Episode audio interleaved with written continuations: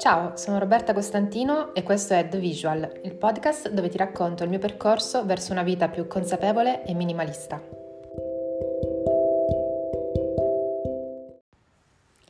Vi ho raccontato più volte qui di come in questi anni abbia iniziato a comprare solo seconda mano e di quanto sia migliorato il mio guardaroba, e non solo, grazie a questa scelta.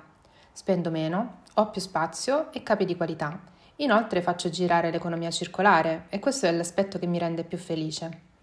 Con tutto ciò che avevo nell'armadio avrebbero potuto vestirsi tranquillamente dieci donne diverse, tant'è vero che molti capi che avevo avevano ancora il cartellino attaccato.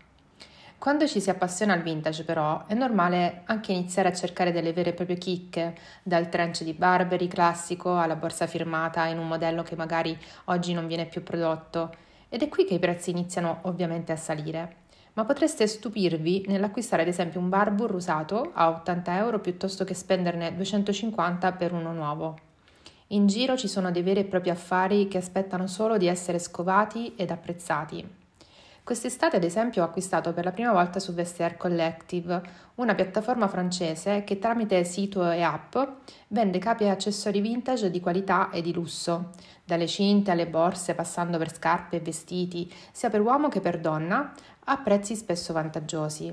Si trova davvero di tutto perché è una piattaforma internazionale, quindi si può acquistare e vendere da ogni parte del mondo.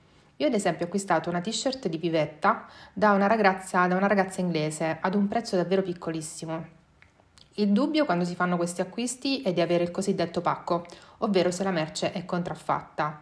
Dalla mia esperienza posso dirvi che ho acquistato in tutta sicurezza scegliendo l'opzione dell'autenticazione del capo ovvero si paga 5,99 euro per avere la certificazione di autenticità del capo accessorio tramite lo staff di Vestiaire che si occupa, si occupa appunto di offrire questo servizio.